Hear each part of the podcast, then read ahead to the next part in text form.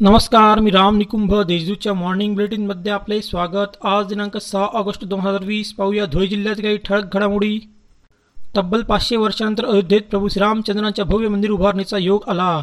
पंतप्रधान नरेंद्र मोदी यांच्या हस्ते बुधवारी भूमिपूजन झाले.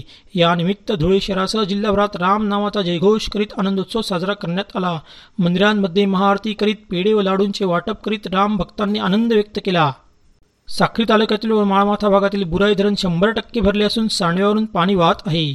माळमाथा भागातील खुडाणे व ब्राह्मणवेल परिसरात गेल्या आठ ते दहा दिवसात झालेल्या पावसामुळे बुराई आणि रोहिणी नदी खळवून वाहत आहे. बकरीच्या पार्श्वभूमीवर जिल्हा पोलीस दलातर्फे दिनांक पंधरा जुलै ते दोन ऑगस्ट दरम्यान गोवंश जनावरांची वाहतूक करणाऱ्यांविरुद्ध विविध पोलीस ठाण्यात एकूण बत्तीस गुन्हे दाखल करण्यात आले. कारवाईत एकूण एकोणतीस वाहने जप्त करून त्यातील तब्बल तीनशे एकोणऐंशी जणांची सुटका करण्यात आली. त्यांना विविध गोशाळेत ठेवण्यात आले आहे.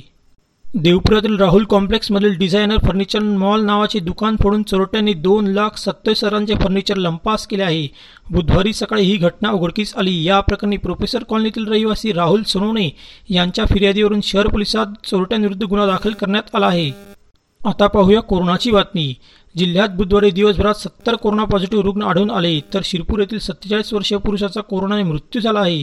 जिल्ह्यात आतापर्यंत एकूण एकशे सव्वीस जणांचा कोरोनाने मृत्यू झाला आहे तर जिल्ह्याची एकूण रुग्णसंख्या तीन हजार सातशे छप्पन्न एवढी झाली आहे. त्यापैकी आतापर्यंत दोन हजार पाचशे अडुसष्ट रुग्ण कोरोनामुक्त झाले आहेत. अशा होत्या आजच्या ठळक घडामोडी सविस्तर बातम्यांसाठी वाचत राहा दैनिक देशदूत व ताज्या बातम्यांसाठी भेट that W W W dot Deshdoot dot com या संकेतस्थळाला. धन्यवाद.